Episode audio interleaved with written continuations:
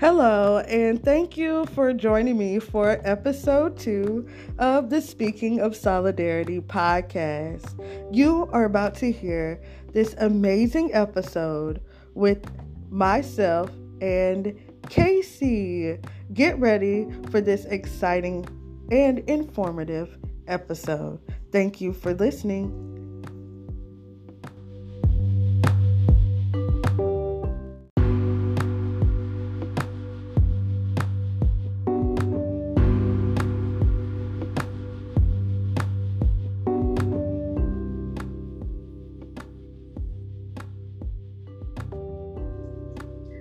Hi, and thank you for joining me, Mo, on Speaking of Solidarity podcast.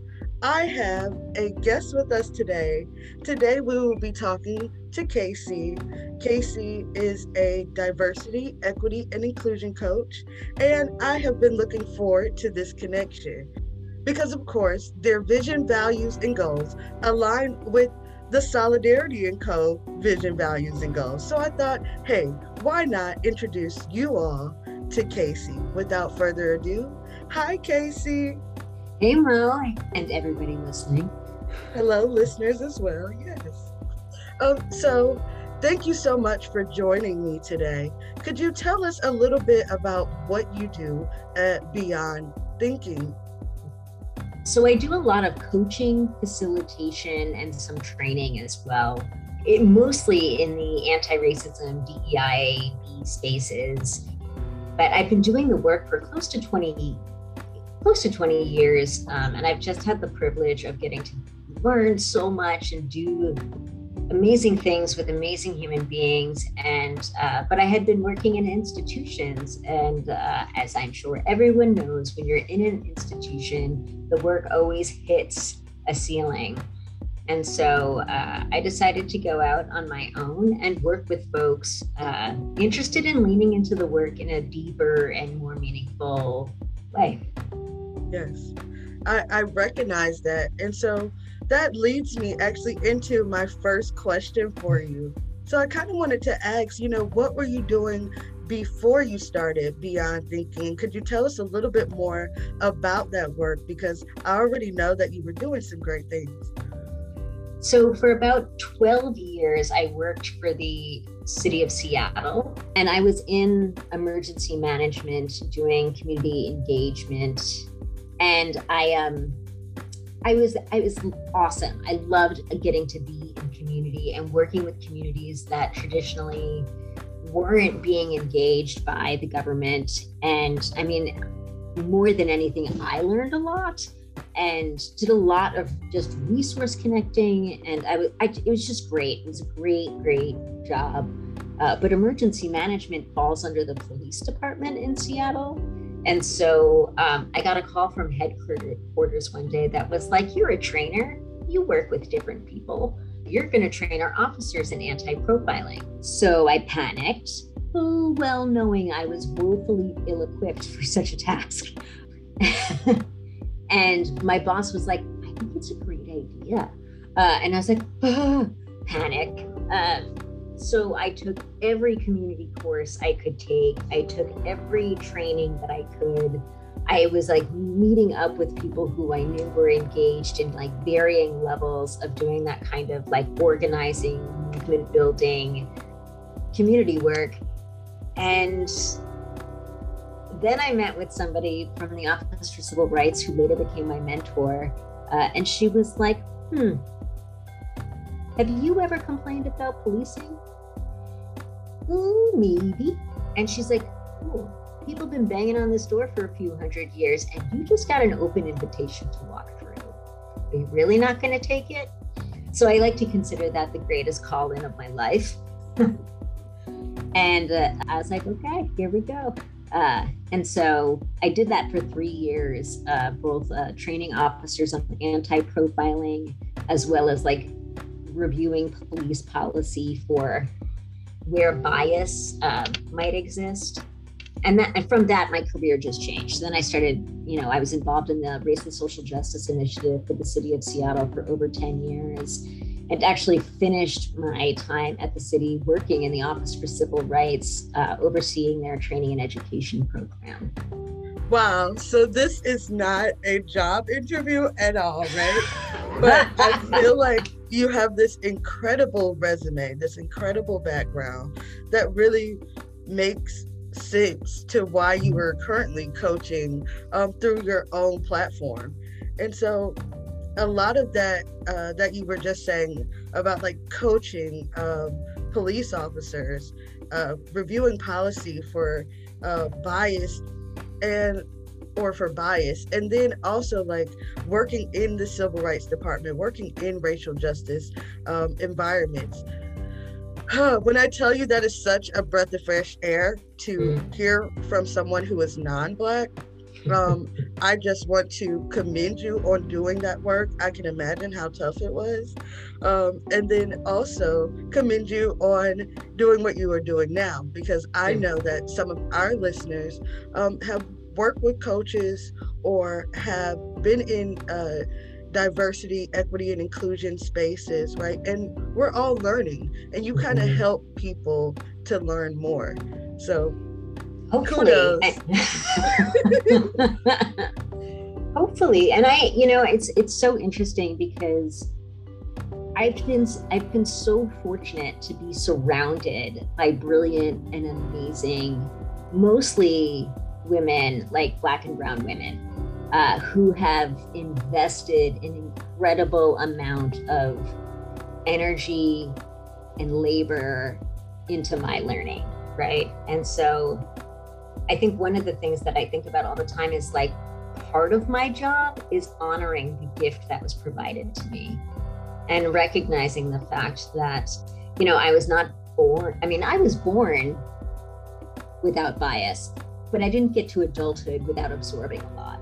And, you know, I feel so privileged that I was taken under multiple wings to kind of help help me reflect, help me to excavate, help me to reality test and perception test ideas, thoughts, beliefs that I had kind of absorbed throughout time. And I recognize that like that's labor I want to put into folks too and, you know, I have heard pretty consistently for folks that um, us white people are pretty tiresome. Uh, and, I don't feel that. I don't feel that at all. and and that's okay. Like I, I I get that, right? Like I get it. Like that's okay. And so what I like to do is be the person be like, send me your white people. Just send me your white people. If you don't want to answer that question, if you're tired of it, send me your white people. Yeah. Oh, that reminds me of a poem that I wrote. Um, it was called Say More, but in that poem, I talk about how if you say it, literally the line is if you say it and it sounds true, someone may listen to you. And so that just emphasizes it, right? It was a very like Dr. Seuss poem mm-hmm. about speaking up for racial justice. And it was one of the first poems that I ever shared in the creative community here. Um, so yeah, I'm, I love that that full circle moment. Uh, Casey, next, I wanted to ask you um, about right the new state. Like, what are you doing now, and how can people connect with you now? You just said, "Send me your white people." uh, they said that, not me. Okay. That's right. Um, That's and right. so, how do we connect with you now? Yeah. So I both have a very long website because uh, my You'll understand why in just a second. Uh, but it's www.beyondthinkingwithcasey.com. And it's beyond thinking because there's, I feel like we are at this um, challenge point where for folks, no matter what dimension of diversity folks are struggling with or have like maybe unconscious bias around, we have to get past the intellectualizing. We have to get past the like intellectual understanding and more into the embodiment, right? Like move it past that. Let it live in you. Like there are so many people who can answer more trivia than I can. I mean, hands down on every topic. But I, I but I think about how in practice, like I feel pretty confident about the way that I show up. um, to the work, right? And so I, I think that that's it. It's like I want to get folks past thinking uh, or understanding in the intellectual sense into the embodiment, uh, so that when like you see violence on the TV or you see violence in the news or you see rhetoric or coded talk or whatever, that you know you feel activated and impacted to step in, to lean in, um, and to operate in solidarity with folks so that it's not always on the folks who are being harmed uh, to speak up. Wow. That's the clip. That's the clip that I will share to promote this episode. And you guys are hearing the inside behind the scenes scoop right now. That's it, right? Getting past just thinking and embodying it. Um, and so that really attaches to my my kind of candid way of saying it, right? Is about owning it. Own it. If you are feeling this way, if you feel like there's wrong, own it and activate. And so I think that's really what advocacy is in a nutshell. You know, yep. I own that. Yeah, I can see the wrongs and things.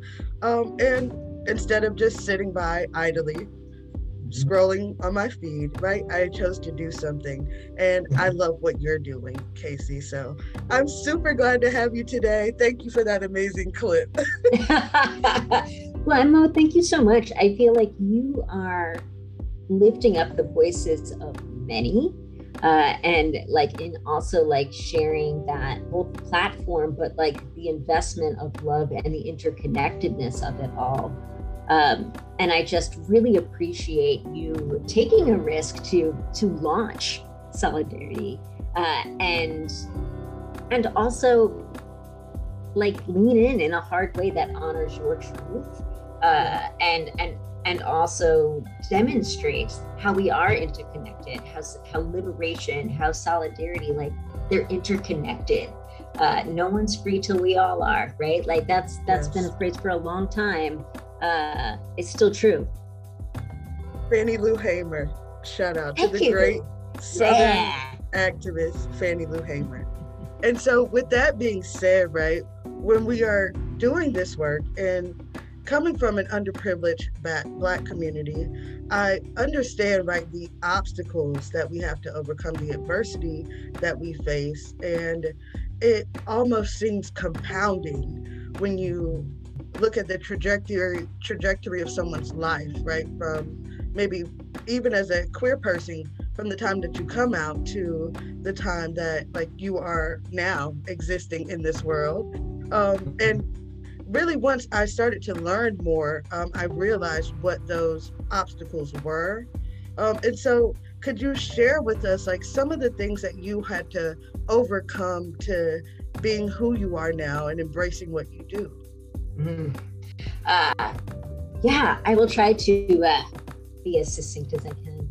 Um, I mean, I grew up in kind of a smaller town, very white, uh, but in a household. I mean, granted, this is like the 70s, 80s, and 90s, right? So, like, there was so much stigma around so many things.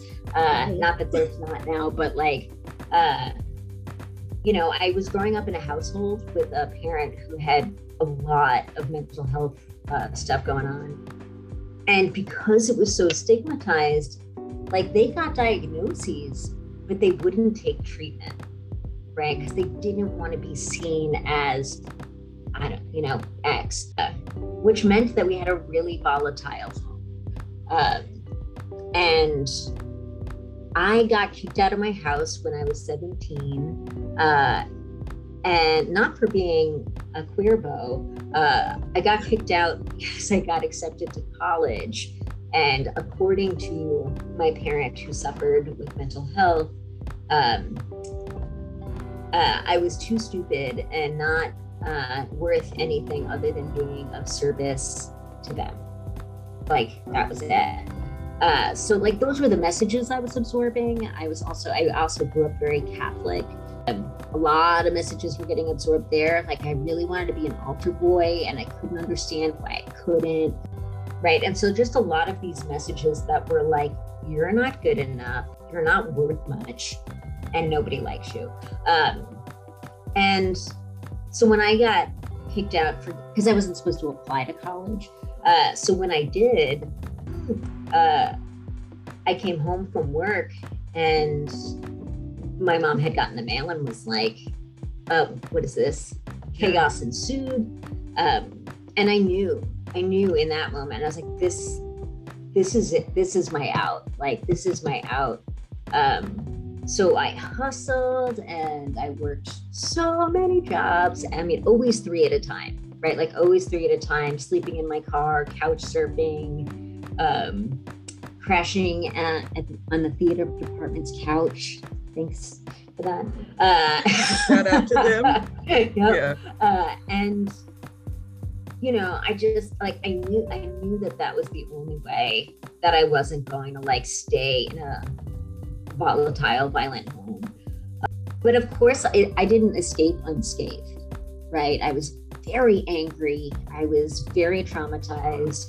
I uh, and my anger presented in the self of like my defense mechanism was like, ha, ha, ha, are you gonna try to see me? I'm gonna like Achilles heel cut you with like some sort of a what I think might be your insecurity. So I also caused a lot of harm, even through my own like traumatized survival period. Um, and so one of the things that occurred was like I just didn't understand every anything really at that time period and it wasn't until later like i still think i had that hustle survivalist mentality uh, still very defensive and terrified just so terrified um, i had a parent who tried to kill me on more than a few occasions and it just was like scary and so i mean i'll tell you it's not like I entered this field with grace and ease.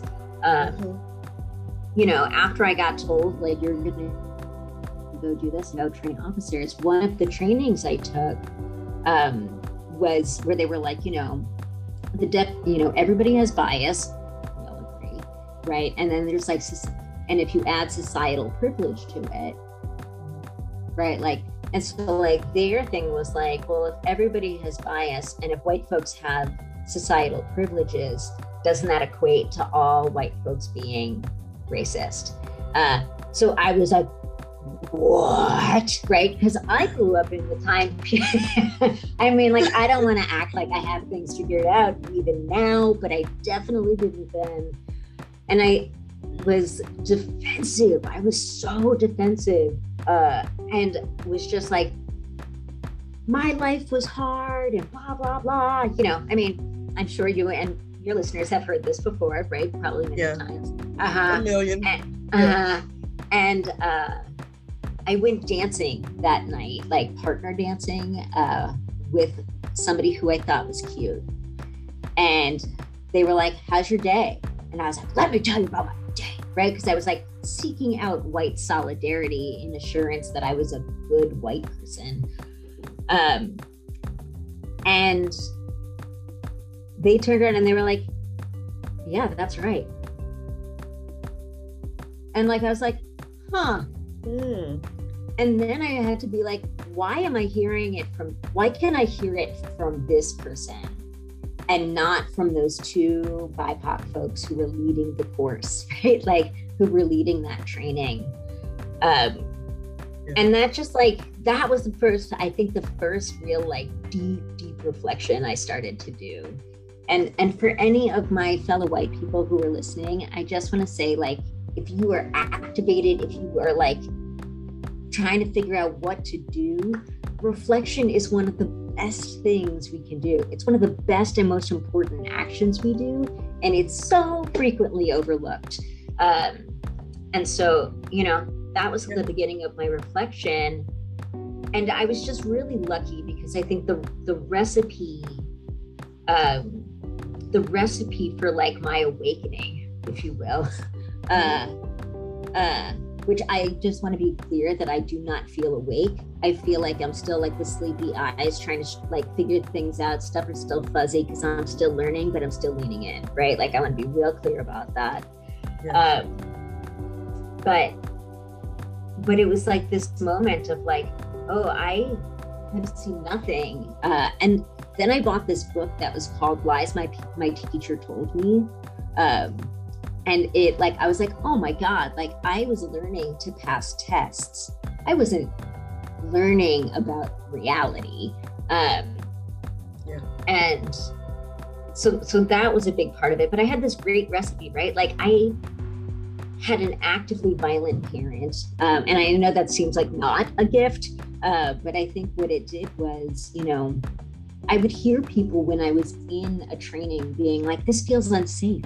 And I was like, I feel incredibly safe. Uh, yeah, it's hard. It, this is hard conversation. It's forcing me to feel uncomfortable, but I'm, I'm definitely safe.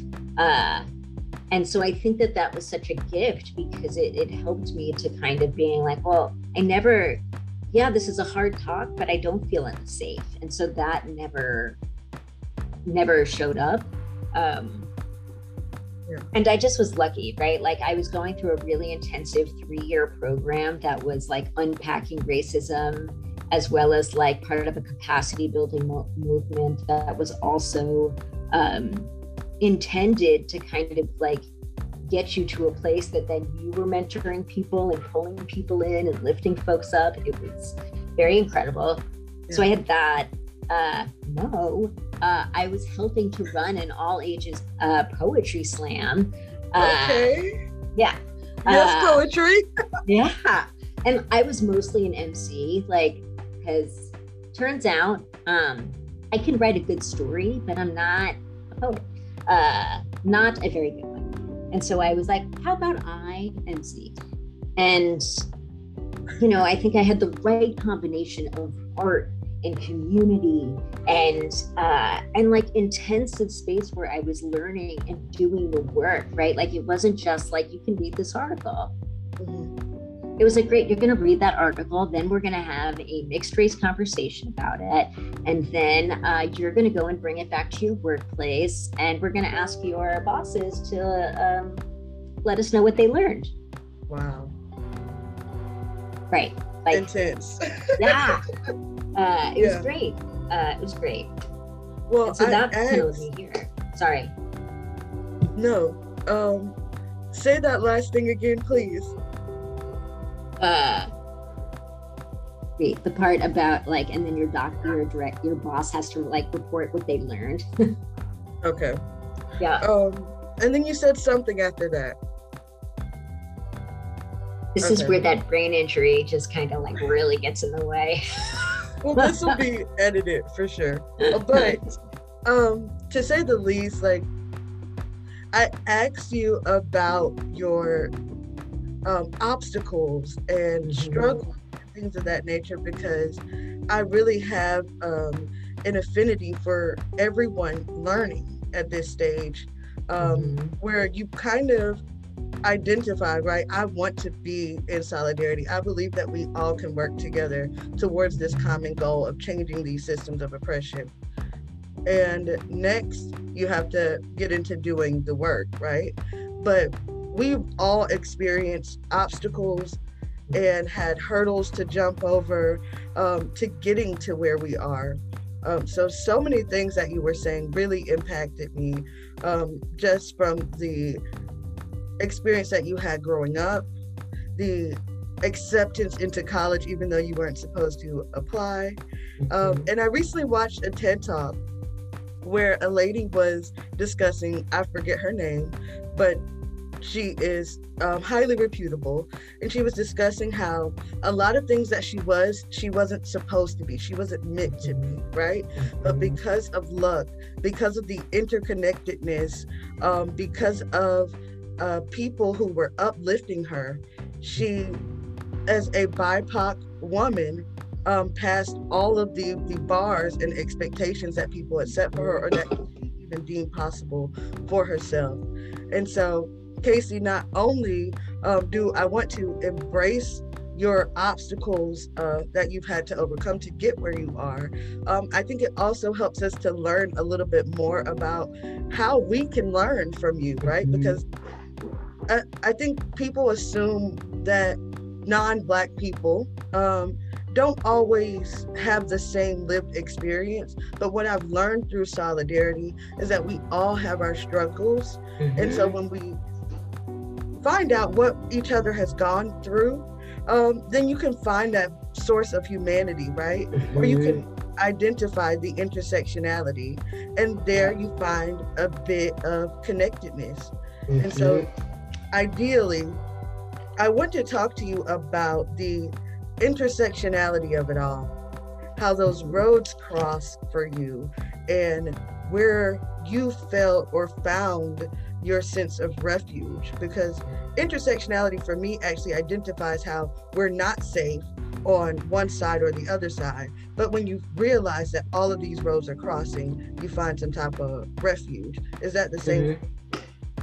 Yeah, I, you know, it's so interesting because I feel like so many people I know that, especially who have like minoritized identities, and I and I used the word minoritized because people are not minorities. Uh, it's systems that have minoritized folks. Um, but I, I find that most folks with minoritized identity, like very rarely have one. uh, and and I think about that piece too of um, something that, that I think was just so painful uh, to like witness and and hear was in so much of the circles that I was running with, people were like, well, I either have to choose. I'm either like black here or I'm queer here, but people don't see both, right? Or yeah, I'm queer here, but also people don't know how to deal with uh, like my neurodiversity or like a physical disability. Uh, and so like just listening to people consistently being like, well, which which identity do I shrink so that I can enter the space to have this part of me seen? And and that piece of like we talk so frequently about how important authenticity is. Uh, and how can we be authentic when our full selves isn't being valued and appreciated um, or or like lifted up or believed oh. uh, and so i think that the idea of like intersectionality for me was very much just from the work that i was getting to do and the collaborators that i had was like recognizing that uh, the shape shifting that they had to do was like more multidimensional than the stuff that I was having to do. Not that like it was great, but like it was different and, and more vast, right? Like it was more complicated. And so I think that that became something really important to me very early on. Um, the same thing for me. You know, I talked to you about how important intersectionality was to me, even embracing myself as an advocate because I, for so long, did not have the the verbiage, right? Mm-hmm. Um, to be able to truthfully express my experiences. Mm-hmm. Um, and so when I learned uh, about intersectionality, this term coined by a Black woman, uh, mm-hmm. Dr. Kimberlé Crenshaw, it really helped me to identify my experience in a way that I had never before. So it was almost like mm-hmm. a light bulb came on and was like, Mo, this is why you feel like you mm-hmm. don't fit in anywhere. This is why you feel like you're always standing out. This is why you feel like you can't express yourself um, mm-hmm. adequately. And it wasn't because of my lack of intellect or intelligence, it was just that society hadn't given me the tools. And so mm-hmm as my partner was taking a, a, class, she's a minor in women and gender studies. I picked up her textbook, randomly flipped to a page one day. I like to read, and there goes Kimberlé Crenshaw's term. Mm. And I mean, it was as if this was a line, right? I wasn't in the course, I wasn't in college. It was not supposed to happen. I was not supposed to be an advocate. um, I was supposed to be a rapper, believe it or not. but now I you stand. you could be both. I I am a rapping poetic advocate. And so that is really the beauty of this term, right? Is that now I mm-hmm. realize that at times I was not um, able to get adequate protection because I was a woman. Um, at times, I was not able to get adequate protection because I was Black. At times, I was not able to get adequate protection because I was a lesbian. Um, at mm-hmm. times, I was not able to have adequate experiences or opportunities because I came from an underprivileged family and didn't have mm-hmm. access to financial means. So, mm-hmm. all of those things in the corporate uh, environment were compounded. And as I tried to navigate that, you know, I found it was it was actually not the best space for me to be in mentally. Mm-hmm. And I chose to start my own thing as you are now doing your own thing. And so we are uh, in that same boat, right? Um, I was having a talk where I talked about us all being um, kind of in the water, trying to keep our heads above water, right? Mm-hmm. And a lot of times society tells us, right, that we just need to concentrate on helping ourselves stay afloat. That mm-hmm. ties back to the sense of individuality that you were talking about as one of your your obstacles or isolating as one of your obstacles.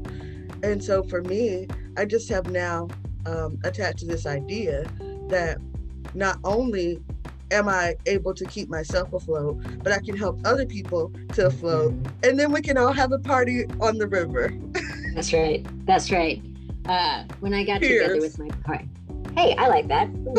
uh, when I got together with my partner, I was like, you, I need to be clear that, like, no matter where we live, as long as we have a couch, if like somebody in community is having a hard time, like that couch is always there for them. Like, I don't want anyone to experience being unhoused uh, as much as I can help it. Um, and like to that point too of I just keep thinking like what you're talking about of this thing around like how much brilliance and innovation do we miss out on as a society when we are not like recognizing and like listening and believing and lifting up um, people's full brilliance yeah. uh, you know and and i mean to your point Mo, i feel like that like interconnectedness too of like the neighborhood that you were growing up in right? And how that shapes about like, well, that probably affected transportation options, healthcare options, education options, right? Housing, right? Like all the things. And so I think people think so frequently they were like, well, they like break down the issue as if like criminal justice is one thing, courts, prisons, police. No, those are interconnected. They're also connected to healthcare. They're also connected to education they're also connected to transportation. And and this piece of like we have to be able to connect the dots and i feel like you sharing your story just connected that so well uh, right? Of, of like just that piece of like well if you don't have access to resources how do like stop talking about bootstraps when some people don't even get like uh, what is that? Dental floss uh, you know? Uh, I absolutely agree. And so that is what is so real to me because, you know, I am friends with people. I know people from all different walks of life, but I also know this very real experience of having grown up in a housing project, of having grown up around people who were uneducated, who didn't have the opportunities or the family background that I had. And so those things live with me. Um, and they are at the heart of all of my sense of advocacy and activism. Mm-hmm. But also growing in, up in this small town um, called New Bern, North Carolina, uh, on the coast of North Carolina, I was able to see, right, like these I'd just say the juxtaposition of it all.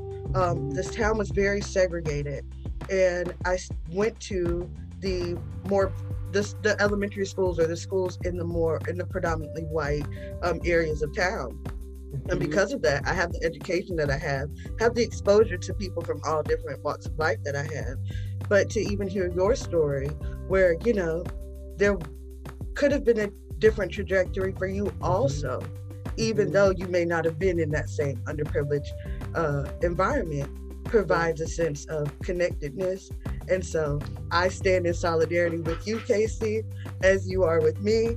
and we have just made an episode of the Speaking of Solidarity podcast. Yay! So, could I get you to tell us where we can find you on socials? Repeat that website. How do we connect with Casey after this episode? Uh, you can actually just find Casey Tunnelly on Facebook, uh, or like I, it is BT with Casey uh, on Instagram. Um, I'm also on LinkedIn, and then my website is www.beyondthinkingwithcasey.com. And I just want to give a shout out uh, to you, Mo, because I feel like uh, you leaned in, you took a risk in like leaving a corporate environment at a time when we were in lockdown to start something new and powerful and more authentic. And I just am so grateful that like you took that risk and you are getting to live more of your truth and create space where we all get to feel a little bit more interconnected. So thank you so much for being who you are and doing what you do. Wow, that means a lot. Thank you so much, Casey. Guys, tune in uh, soon for a new episode, Another Amazing Human. Thank you again, Casey, and I'll see you guys next time. All